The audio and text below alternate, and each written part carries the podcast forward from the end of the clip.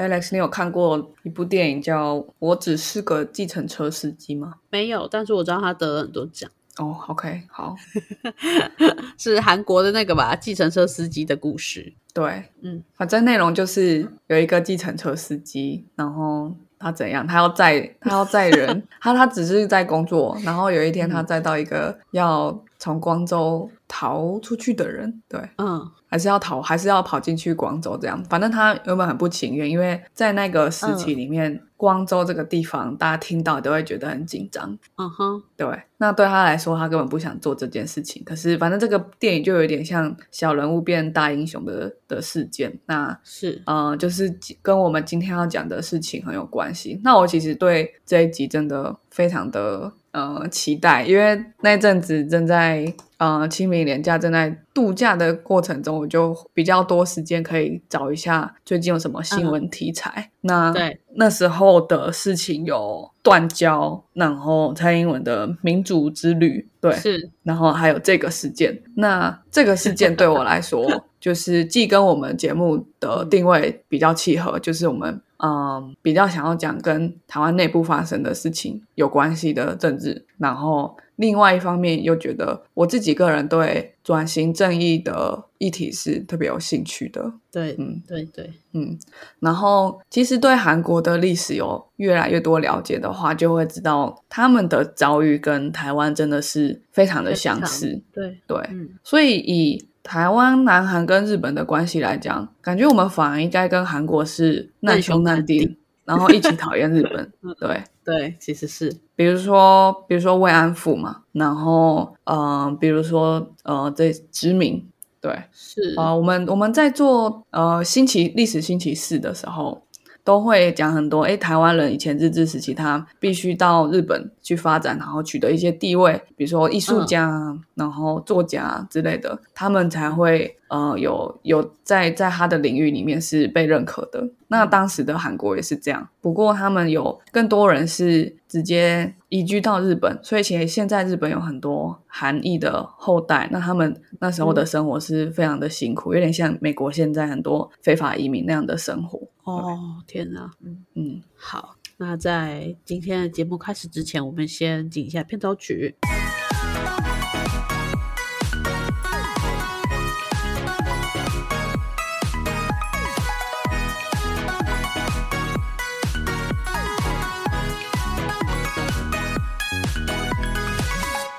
我不知道我老的时候世界会不会爆炸。但我知道再不说出来我就要爆炸啦。我是 Alex，我是炫，我我觉得有时候蛮好笑的，在我们在念片头曲的时候，会因为今天要讲的内容是什么，呃，其实音调有点不一样，对我刚刚觉得你音调蛮不一样的。对，我我有点小小的紧张。为什么？嗯，就是我我的个性好像比较像是我知道二二八的事情，我知道光州事件，然后我知道六四，他们是很不会让别人、不会不会感到开心的事情，我就会有点会不敢去把那个盒子打开。对对对对，嗯，嗯，我觉得这个情绪是很本能正常的。对啊，对，就是谁会是哈哈哈，有学生被严刑拷打而死，我们来看看他到底发生什么事，这样。对。对啊，不过我们今天就是要来做这件事情，我们要来知道到底是发生了什么事情，为什么这样？那我们跟韩国如此的相似，我们的历史的发展如此的相似，然后却讨厌彼此。那当然，我觉得也是有其他的原因啦，比如说体育活动啊，或者是孔子是谁的之类的，就是生产的东西比较类似，比较谁的半导体比较强，怎样谁抢到 Apple 订单，这样也是你看有我们多合理的原因像，到现在也就是很像啊。，对啊。好，好，那这个新闻它，我先讲一下新闻，就是、呃，南韩前总统，南韩的前某一任总统叫全斗焕，他的孙子叫、呃全宇元，他在嗯。今年二零二三年三月三十一日的时候，他向呃五一八光州民主化运动，简称光州事件的遗族的嗯。受害者家属，就是下跪道歉。那嗯。他在这个道道歉的事件里面，他也有称他的爷爷是屠杀的祸首，还有犯下莫大罪行的罪人。那他也说他愿意参与真相调查的相关活动。对，嗯那这件事为什么我觉得很想要跟大家分享？是因为转型正义这件事情是台湾现在才比较开始有很很多的活动在在进行的。对，对，那像这样的民主转型的运动，其实光州事件跟台湾的，比如说戒严的时期，比如说郑南荣自焚这些事情是有互相关联、互相影响的。对，哦，嗯，所以其实如果我们看到了别的国家发生的事情，我们就不会比较不会容易的去想说，哎，那这个是一个只是两党的恶斗啊，这种。我觉得非常的泛滥的一种论述，就是啊，我甚至其实看到光州事件这个新闻的的下面的留言，就已经有人说，哦，那大家一定会叫蒋万安出来下跪道歉，然后我就觉得，哎，第一个就是他嗯，他要不要下跪道歉，跟这件事情是呃两回事。就是他本来就应该要负起一个这样的责任，而且他现在还在享受那种威权时期的权威者的投射效应，投射到他身上，然后让他获得政治的呃价值。这件事情本身就很吊诡，所以我觉得这个留言至少就这至少就已经很彰显了，就是台湾对当时的民主运动还有整个民主化的过程有多么的不了解，然后曲解程度有多么的深，这样。就今天完全也没有讨论说，哎，民进党到底有没有拿这个事情来操作，然后国民党回应是什么？我觉得就是就历史事实而言，我觉得讲完之后还要继续 argue 的人，就是他已经有目标了，他已经有 agenda，他只是他只是没有要让大家注关注在历史的事实而已。对，好，那为什么我这么 firm 呢？我们就先讲一下光州事件。那在我讲光州事件的时候，如果大家对二二八有点了解，你会一直有这种既视感，感，很恐怖，而且时期也差不多，真的是很恐怖。对，好，那我先讲一下光州事件。它全称叫五一八光州民主化运动，就是在一九八零年的五月十八号到二十七号，差不多为期呃半个月的时间，在就是大韩民国西南部的光州这个地方，还有全罗全罗南道这个地区，由当地的市民自发组成的一个民主运动。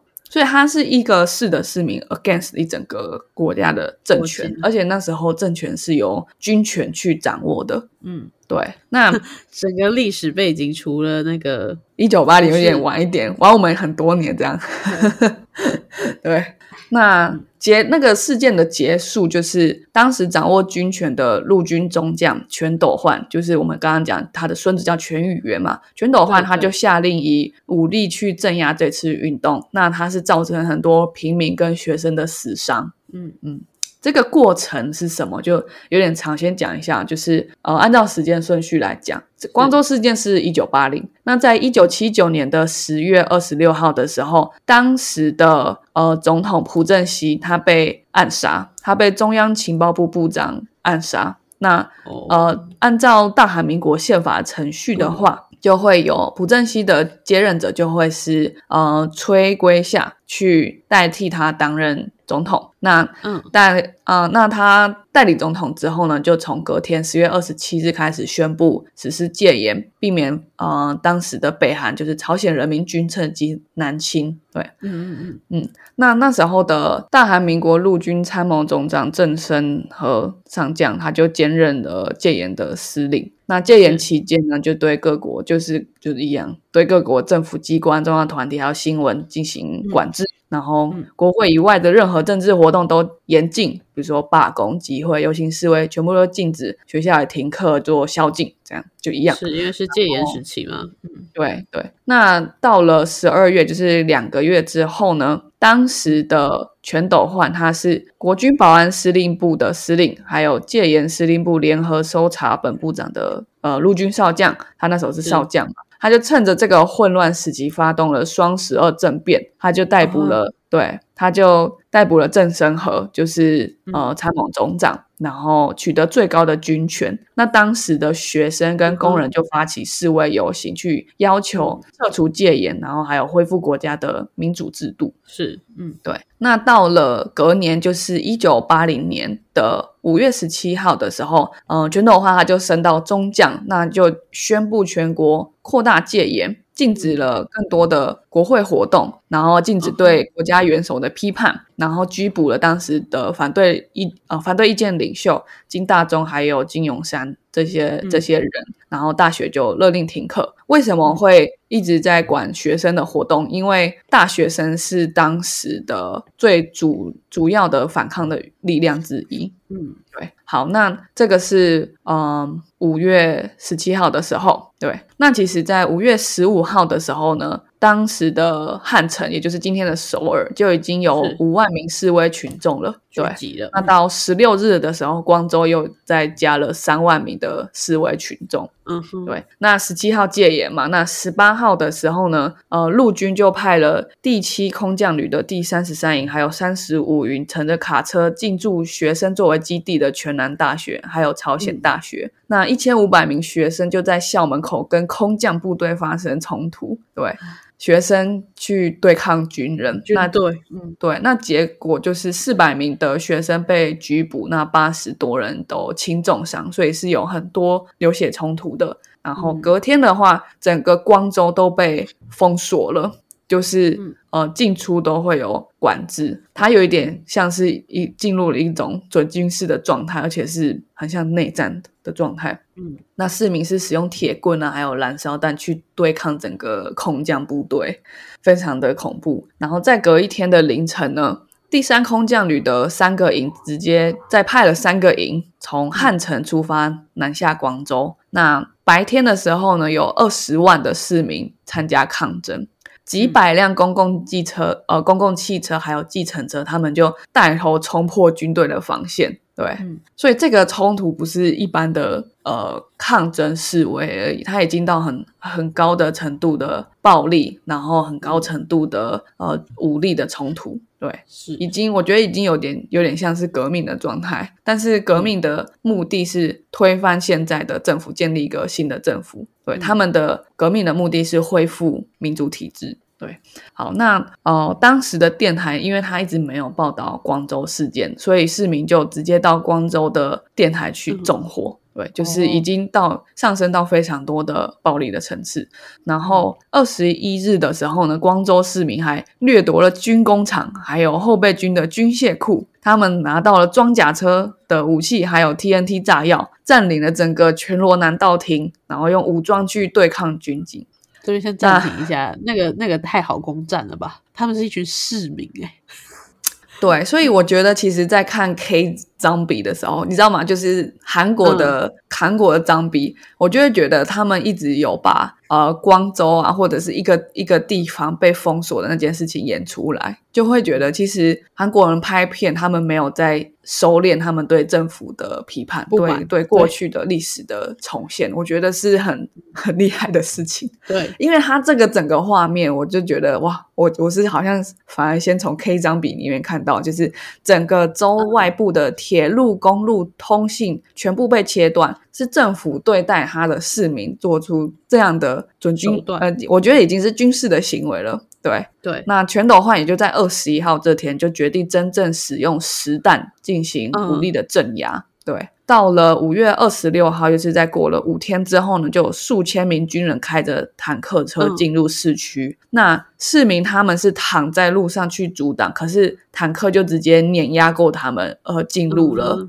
进入了城市，对，嗯那当时的这二十万的抗争者，他们就预料到国军要入城扫荡，所以他们就先去决定要疏散其他人，只让抗争领导部的人留下。那在这两百多个留下的人当中，有十多名女生，还有六十多名只有高中的年纪的学生。他们为什么要留下来？因为留下来几乎是必死无疑。因为他的亲友被杀害，所以他们坚决留下。对，那后来国军就占领了道厅，然后枪杀最后一批不可撤出的二十多名学生还有市民。对，好，所以这是一个很恐怖的冲突。然后有一个比较特别的地方是，为什么是广州？因为其实、嗯呃，首都是汉城，汉城对，对，那光州在呃当时的韩国是一个比较落后的地方，然后呃社会经济地位都比较落后，落后蛮多的。那可是它却变成一个呃反对意见领袖聚集的地方，这感觉有点像是嗯。有点像是航海王跟海军的关系，就是啊，你懂吗？就是他们到底谁是正义的一方，然后反而好像是这些法外之徒、化外之地是正义的温床，正义的温、嗯温床嘛，正义的摇篮。对，温床是坏的东西。对，那光州就有一点像是那样的地方，就有一点呃法外之地、化外之地，但是其实是所有接纳所有反抗者的一个一个土地，这样。嗯对，我理解，我理解，因为其实如果是当地当时的首都，一定也是呃，就是政府把控的地方嘛。但是唯一就只有光州这个地方可以纳入接纳不同的人的意见跟声，没错，没错。所以才会在广州。嗯，对，那到了就是同年的十二月，一九八零年的十二月呢，全斗焕就在他控制的国会之下选当选了总统，开始七年的、呃单一的任期。那当他掌权之后呢，他就把光州事件就定性为所谓的金大中等亲共主义者主导的内乱阴谋事件。嗯，就是即视感又出现了，对，对，然后对政府就禁止一切对光州事件的舆论还有出版物。那甚至每当总统或官僚要从首尔到光州访问的时候呢，死难者家属都会被监视或软禁在家中。哦，怕他们出来乱。对对，那到了就是这十几二十年来，就是死伤者家属和受伤者，他们组成了几个不同的团体，他们就会在每年五月十八日都会，嗯，尽管有政府的干预跟镇压，他们都会一直不停的举办悼念会，然后去要求对查明真相、处罚负责人，还有赔偿受害者这几件事情。嗯。所以你可以看到这个抗争的程度是非常的强烈的，然后政府的集权，然后还有他们各种让呃在去定性这件事情是所谓的暴徒，然后让大家呃因为人有害怕暴力的本质的的特色，所以就会觉得暴力是不好的。对的，嗯嗯，嗯，对，但我们学过中国历史有背过的，都知道，嗯、那个朝代为什么发生暴力的反抗，然后建立了新的朝代，都是积怨的非常久，然后在体制内已经没有戏唱了，我们只好选择暴力，不然谁会想要用铁链去血对抗空降部队？对，嗯，好，所以其实光州事件是一个很他们的历史上一个很大的伤痕，很重要的一个民主化的事件。嗯那当时，因为他的伤害不是只有当时死伤的人，或者是被视为叛乱分子而逮捕的人，他在之后一直不停的被污名化。这些受难者家属，他嗯现在被称为受难者家属。可是你可以想一下，他的呃，当比如说他是一个学生，他的爸妈、他的呃好朋友们，可能都会被视为叛乱分子，这样子度过他们二三十年的人生。哎，还要被监视，对，所以他的伤害不是只有当时，而且而且是持续的二度、三度、四度不停的伤害。但是他们这些受害者遗族跟家属不停的在反抗，不停的继续要举办追悼会，要要求查明真相，要还他们清白。然后谁是坏人这件事情其实非常的清楚，我们不能忘记这件事情，然后不能被曲解，然后不能觉得呃事情让它过去了就过去了这样的。嗯，对对，我觉得很有趣的是，如果我们看很多网络新闻，看到比如说呃杀人犯的的留言，我们都会很多人都会说哦，就是那把他也杀死，或者是杀他全家什么的，他就是不得好死这样。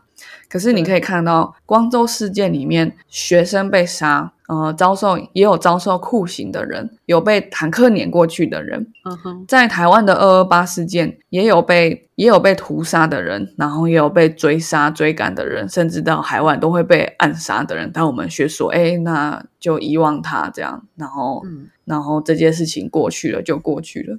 对，这是一个，这显然不是我们会最直觉有的想法，它显然就是一个建构出来的想法。所以，如果我们不能回归到当时到底发生什么事的话，我们就会永远怀抱着这个被建立出来的想法，那这个社会就会一直持续的在受伤。对，哇，好，那接下来就讲后面的平反的过程。我需要一个比较长的时间思考。哦，好，我觉得我建议这边可以就是要求我们的听众朋友现在先按下暂停键，可以去思考一下你听到光州事件的这个整体的故事，然后你现在的看法，再回推到你看台湾二二八事件白色恐怖的时候，你会不会觉得一样的事情，可是你却有两种不同的看法？对啊，对吧？这个这个，我觉得可以让我们的观众朋友先去想一下。好。对，所以其实我是在大学的时候学政治学，然后才学到广州事件，然后那时候才慢慢知道哦，其实转型正义它最重要的点是什么？是让我们不要怀抱着被曲解的历史观，然后继续对我们的社会造成更多的伤害。对我在这边就想要说这件事情，我觉得很酷。我不知道为什么中国的历史我们学的这么透彻，可是日本的历史我们也多多少少会理解，但我们对于韩国的事情一无所知。对啊，我觉得超酷的。你知道日本明治维新，然后你知道日本怎么样怎么样怎么样，可是你对韩国的这些事情都不知道。像是你刚刚在说，那总统被暗杀了，然后之后被夺权了，然后进入了戒严时段，哇！跟台湾的整个路程是一样的，但是我们却完全没有学习过。对啊，对啊，啊，所以有时候课本哈也是一个政治的象征啊。我觉得我们的历史教育可能没有把 日本的定位讲得很真实。对，然后还有，但当然也还有很多现在国际关系之下的考量，我们好像会比较喜欢日本。可是说实在，你看为什么韩国人有时候都都突然那么讨厌日本？嗯，比如说那时候多少被抓去挖矿的人，你看台湾也有很多原住民被，就是所谓的高沙义勇队被抓去南洋当兵，然后就是也没有人要管他。台湾的妇女被抓去当慰安妇，而且回来之后是遭到全村人的唾弃的，因为那个时候。大家只会觉得哦，你是一个不干净的人，什么之类。掉了，对，韩国的慰安妇也是经有次遭受这样的遭遇，那或者是全斗焕，现在韩国人也不会觉得他是一个好人，然后也不会觉得全语全语言可以出来选举什么之类的。他们也把很多总统都送到监狱里面去过。对，我觉得我们可以想象的，就是这好像才是对世界真实的理解。有时候我会觉得，你你比如说，我们打开了性别的眼睛的时候，就会觉得哇，真的是见了很多鬼。可是我我现在如果我现在如果打开了这种民主转型、转型正义的眼睛的时候，我就会我我也会觉得看到很多鬼啊。比如说中正纪念堂还在，你可以想象韩国人去。纪念全斗焕，或者是德国人纪念希特勒嘛？对啊，那或者是哎，国民党还还在，然后然后呃，蒋万当上首都的市长，这样就像全宇元，可是全宇元他却下跪道歉，说我爷爷是一个屠杀者。我就觉得这个世界是双城记，就是 就是 同样的事件，可是我们的想法居然会这么大的落差，就是真的就只是因为我们对历史的。掌握度而已。我觉得这边先打一个弹书，就是全宇，我知道他这个人，他现在被可能爆出来很多他不一样的生活，是他自己的事情，但是他做了这样的行为，他就是做了。对啊，对，那他其他的事情，你你要说他到底是不是在一个精神不正常的状况下做吗？Whatever，可是你心里一定是有这样的想法，你才会去做这样的事情啊。他事实上就是他道歉啊，他替他的爷爷道歉，就是这个就是一个事实。啊，其他你到底要说他是一个怎样的人？我觉得那是那是别的事情啊。对啊，嗯，好，先先先打这个单数到这边。对，因为因为他道歉，他是以他们的他们是一个政治家族这个身份去道歉，这样。对对对。那跟他自己个人的事情，他他要不要道歉，还是他到底？在干嘛，我觉得那是另外一件事情。对是我今天完全就只是是 focus 在广州事件，然后还有去讲说，我们台湾明明也有发生二二八事件，嗯然后对日本的关系，其实我们跟韩国的命运跟遭遇如此的相似。嗯，对，但是我们好像会活在两个不同版本的的后来，对不对？就是一方一方知道发生过什么历史，然后他的他的情绪是这样，另一方好像是没关系啊，过去就算了啦，过去就对算对了啊。被打、被骂、被欺负，然后还是说我好爱你，就是 所以你你不得不承认，台湾的洗脑教育是不是成功了？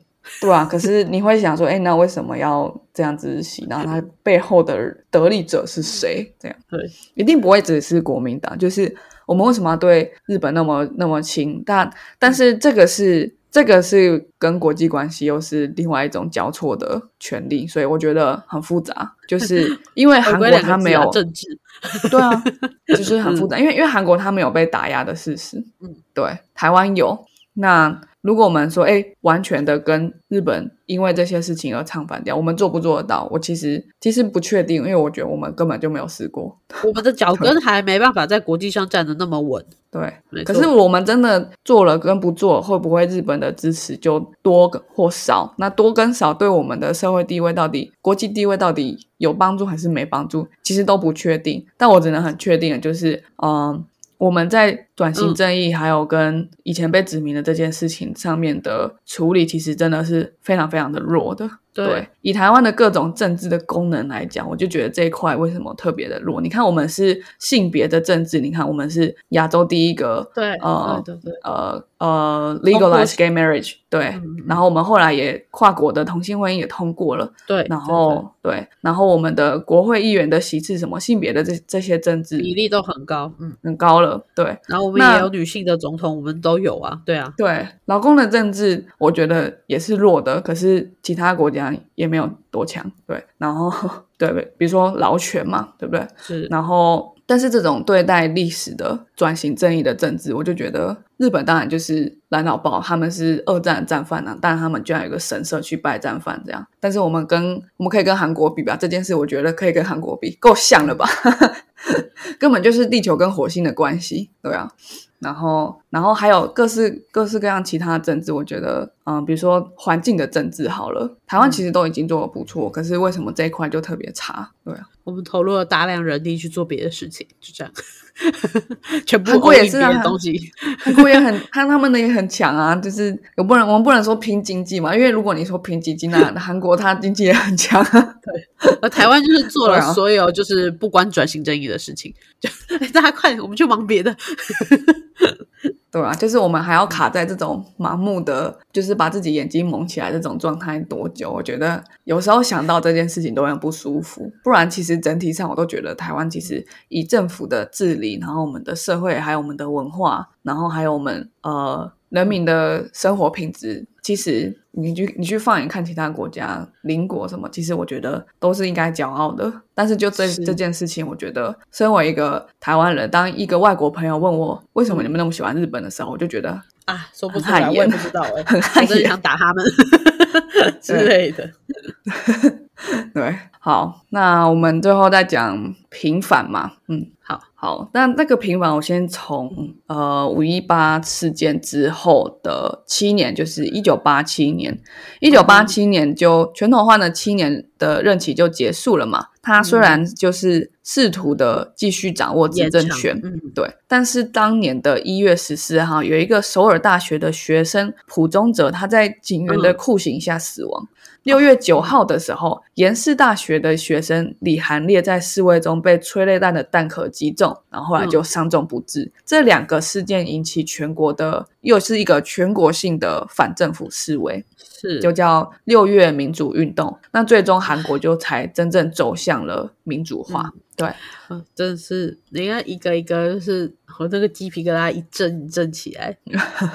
哦很，恐怖、那都是人命，而且你知道那个到底有多优秀吗？他们是优秀的小孩子，哎，他是优秀，而且他不是独善其身，然后对他为了这个理念而拼了他的生命，就是他在他的理念嗯是放在最前面的，放在他的生命前面。我们很多人可能就是哎，先想着我的前途啊，然后想着我的生命啊，然后就没有理念这样。对他，我觉得，嗯，刚刚讲一个一个死去的时候，我真的是有一种，我们是不是在召唤什么啊？就是你真的要死了这么多人，你全国人民才会觉醒，知道说这个政府有问题呀、对你牺牲了这么三个优秀的小孩耶。对啊，对嗯，嗯而且还有更多更多的，就是在那些冲突里面，有多少人还在受刑，又有多少人还在被牺牲？对对。好，那接下来就是呃，一九九六年，就是呃九年之后，就是他已经换了下一任总统叫卢泰愚，但他跟全斗焕一起被起诉，等十六人被起诉。嗯哼，因为其实卢泰愚是全斗焕执政时期的帮帮助他的其中一个人，这样、哦对。那在当年的八月，法庭就承认他们的军队叛乱与内乱罪，还有哦内乱目的杀人罪。对，全斗焕他就以他就因为叛乱还有内乱首恶罪而被判死刑。那卢泰愚嗯他是因为叛乱、内乱还有主要任务从事罪被判监禁二十二年六个月。所以光州事件在法律上终于获得了平反。对，对谁是坏人？嗯，对，谁是坏人非常重要。对。真的，然后十二月十六日的时候呢，全斗焕跟卢泰愚就向高等法院上诉，最后呢，全斗焕就被改成无期徒刑，那卢泰愚被判十七年，就是少一点点这样。那一直到隔年一九九七年的时候，终审。呃，法院就是判全斗焕无期徒刑，还有罚款两千六百二十八亿韩元，我也不知道是多少。五月十八日的时候呢，就五月十八日就这一天，嗯嗯，在同年的这一天，就是第一次被指定为国家纪念日。那政府、嗯在政府的带领之下，在新墓地举办纪念仪式，就他们有一个墓园去纪念所有在光州事件里面死伤的人。是。对好，这边题外话一下，我们也有纪念日，但是我们没有，我们不知道坏人是谁。对我们有纪念日哦，这这到底是谁嘞？为什么要纪念？为什么啊？对，你看我们有纪念日，但却不知道何从何而来，或者是它的过程，它它没有任何新的进展，我们都只会觉得那啊二二八可以放年假这样。对，我们就会想到二二八就开心，可是真的真的很恐怖哎、对啊，哦好，而且为什么这我们可以接嗯受一个没有坏人的结果啊？对啊，很奇怪，我们就这样默默的接受了，然后大家都觉得说，哦，对，那就是一个很遗憾的事情。对啊，然后呃，就是杀人魔的后代，然后杀人魔的那些所有的帮手，现在都继续享受着很高的政治地位，然后赚很多钱，然后说哦，当时的事件是要么有时候说暴乱啊，有时候说是历史的什么必然啊，还是什么的，然后就或者说没有这件事情，嗯。对啊，你看韩国是一九九七年的时候就审判了，我们现在二零二三年，嗯三十年，快三十年了。嗯，而且我们二二八事件是更早，它是他们是一九八零年的五月七号，对啊。对，OK，好，那光州事件的平反到底意义上是什么？就是政府承认人民的要求是正当的，这样子的话才可以促进韩国的民主化。所以你可以看到转型正义对在民主转型这件事情呢、它的它特别的重要性就是我们理解民主化的过程是非常的痛苦、非常的珍贵的。然后，嗯、人民的要求是非常重要的。那不能因为说是被说成是叛乱，然后我们就觉得，哎，政府可以对人民做任何的事情，这样。嗯嗯嗯，对，那特别是呃，当时因为被判内乱阴谋罪而获判死刑的民主运动领袖金大中，他后来当选总统。对，哇，嗯，如果我们很讨厌韩国，我们不能输的话，看看看看他们，对，二十年前就已经做完了，还没做完，是这才还只是第一步而已。还没做完啦，因为还有那个道歉的事情也是最近也才那个。对啊，也是很久。嗯，那金大中当上总统之后呢，他说就是为了所谓的国民大统合，他就去特赦父权，还有释放全斗焕跟卢泰愚。嗯对。那你看，他是一个因为光州事件而被软禁、被判死刑的人。当但他当上了总统之后，他希望这个国家的分裂不要再继续，所以他就去特赦，希望大家可以在呃了解真相的基础之上，尝试着去原谅跟恢复和平。嗯，对对，这样其实才是一个真的握手言和，才可以真的走出去的事情，对，不是用什么时间来淡忘，不是这样。对啊，就是时间当然会让我的痛苦减少，可是要让社会不撕裂的做法是知道真相，而不是说我们不要知道真相就不会撕裂。这就好像就是今天到底谁偷了五块钱，然后你就说 哦，时间过久了就就就算了，才五块钱而已。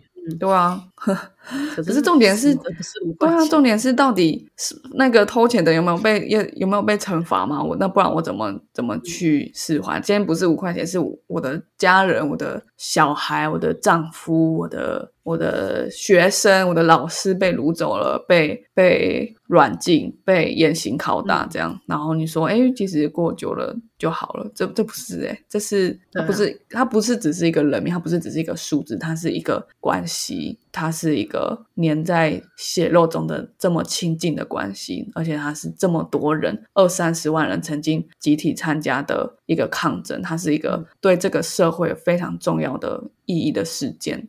嗯，而且其实也不仅仅是那些真的被抓去的人，还有彝族呢，他的遗孀、他的小孩子啊，这些人呢？对啊，当时也是少了一个，假如说是爸爸不见了，是少了一个这么大的家庭支柱，哎，对啊。对吧？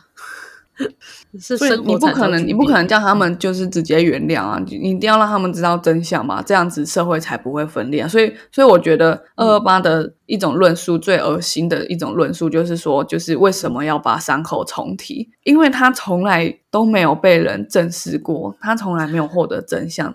什么叫伤口重？他的伤口从来没有被愈合。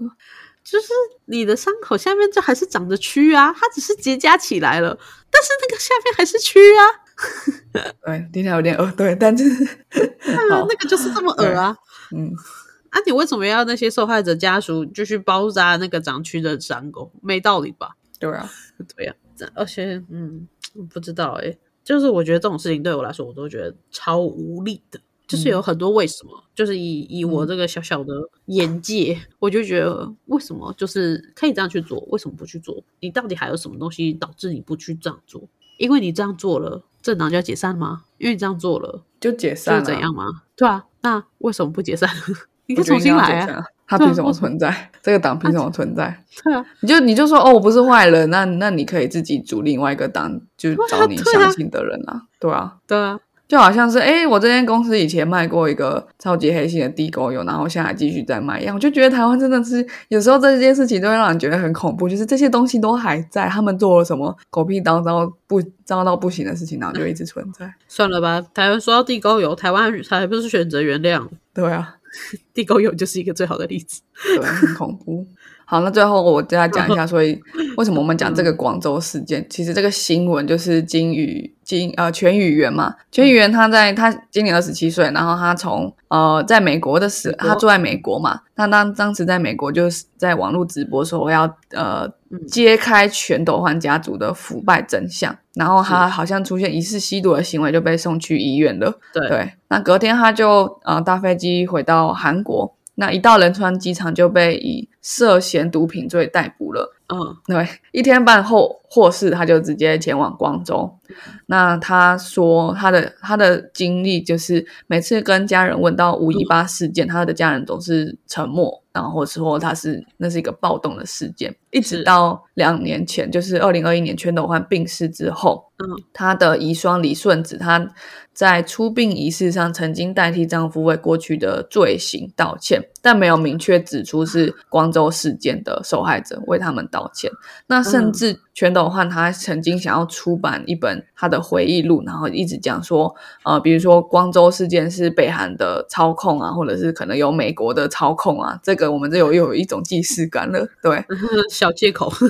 对，那因为这本书极度的扭曲历史，那当你扭曲历史的时候，就更不可能有真相跟和解。所以当时的这些呃这些组织去去促进纪念五一八事件的这些受害者组织，他们就去上诉。那上诉就有成功，就最后这个全斗焕的纪念日纪念呃回忆录就是被禁止所有形式的被禁止出版。哇，对我我真的说真的，我还蛮想要看那本书的，就是到底自欺欺人可以走到什么样的程度啊？真的可以出版一下啊。他刚刚说很像地球跟火星，对不对？可能在全斗焕心中，他也是一个地球跟火星。什么意思？就是南南韩是这么觉得的，是他就是一个杀人魔，他就是做了这么多的事情。可是也许在全全斗焕心中，他觉得他做的事情才是正义。对啊，那时候美国那么那样，日本那么那样，我只能这样。对啊，所以就有大屠杀，就会有严酷刑啊。如果如果我们没有知道真相的话，只是听了同一个一个很偏颇的叙事的话，就会我们就会犯错，就是这样。啊，真的嗯好，那全语言他说了什么？他说爷爷全斗焕是犯下莫大罪行的罪人，那他他自己也是一个罪人。那呃，这个次的道歉事件呢，有一个在光州事件失去亲人叫五月妈妈，她说她接受全语言的下跪道歉，那他也哽咽着给予他拥抱，感谢他嗯鼓起勇气，对他受到恐惧和折磨也感到心疼。他跟他他跟全语言说就，以后就把嗯光州当做你的第二个故乡。哦，对，大家都是伤痛，就是身为全斗焕的孙子，他他是享受了很多那些非法得来的利益，没错啦。对啊但是他其实也是个受害者，对，但就和解啦。这样就和解了。嗯，但但那个五月妈妈不能代表所有的遗族是啦是的对，然后全斗焕的道歉是政治的意义上非常大，因为他们司法上已经平反了，可是其实社会上的感受呢，或者是政治上的意义呢，这一整个家族他们有负起这样的责任吗？还是像我们现在一样，杀人魔后代享受着当时威权建立起来的余威，继续的当选？对，好，这一集我觉得我难得的讲了很重的话，然后讲很多我自己呃比较有情绪性的字眼，但我觉得就是我要怎么把它讲的很很中立，或者是 对啊，这就是一个让人很生气、很恶心的世界。对，嗯，对于我们台湾也有一模一样的事情。其实，如果如果你真的想要为那一位孙子开脱，那其实可以先想一下，为什么他要换姓？我就觉得他为什么那么值得被原谅？就是他为什么那么，我们为什么要给他那么多的关注跟呃包容呢？对，就是你在一个一个这个社会，就是大家还是很爱死刑的这个社会里面，然后对一个呃嗯平白无故从大陆跑来台湾，然后还杀了一堆台湾精英的人的后代，他继续还甚至继续从政，然后大家都说，哎、给年轻人一个机会，给他一个机会，然后那不是他做的，这样。然后就任由这样的一种建立好的结构下面的受益者继续存在。那当时受伤一直到至今都还没有愈合的台湾社会，大家的想法是什么？他的存在跟他的继续得利，就是一个我们社会没有愈合跟没有面对的最嗯，讽刺的、最最讽刺的一件事情，最讽刺的一个结果。对啊，对啊。我刚刚说的那个换姓就是那个啦，他以前不是姓那个姓，对啊，他以前不是姓蒋，对啊，对，嗯嗯，哎，为什么大家不投珊珊呢？好像很棒哎、对，很奇怪，为什么不投珊珊？没有啦，好啦。其实蛮多人投珊珊的，我觉得。对，真的是对啊，好气。对啊，而且是市长，他之前当立委就就已经觉得呃呃，对吧、但是现在当了市长，就会觉得 Oh my God，要移民。没有你不住才没事，没事。好啦，嗯，但但就是人民的选择啦。好啦，既然大家就是相相信年轻人，再给年轻人一次机会，那他现在有这个机会，他他就去做吧。对啊，他有这个机会，跟他有这个政治权利，但他就只是继续享受，他没有他没有把它拿来做任何好的事情呢。我觉得，那对啊，那我现在也只能期望他，你你就好好做吧。至少你你如果想要这么撇开那些事情，那大家也投你了，你也当选，那就去做吧。就至少好好做个人吧。嗯，我不知道。是啊，啊投了都投了，我现在也没办法说什么。啊上了都上了，我也没办法说什么。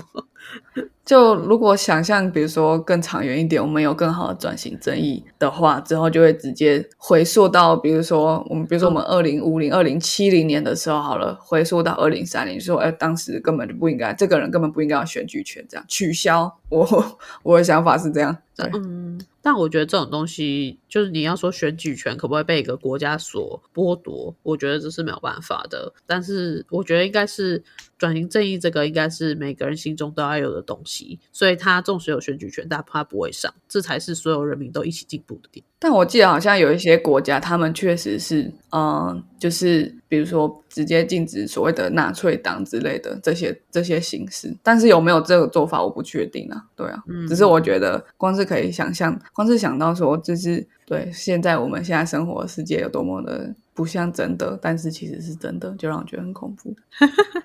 对吧，好啦好啦，今天差不多到这边了。那总之有一些那些呃炫的过激言论 whatever 啦，大家听过就算了。因为我觉得就是就是听完就是应该要听完就是应该要很生气，跟觉得很沉重，他是他是没办法被减轻的情绪啊，因为因为他他就没有这件这个故事就还在继续，他没有起承转合啊，对啊，，嗯，好，今天 podcast 到这边，我们下次再见，拜拜。不知道怎么拜拜。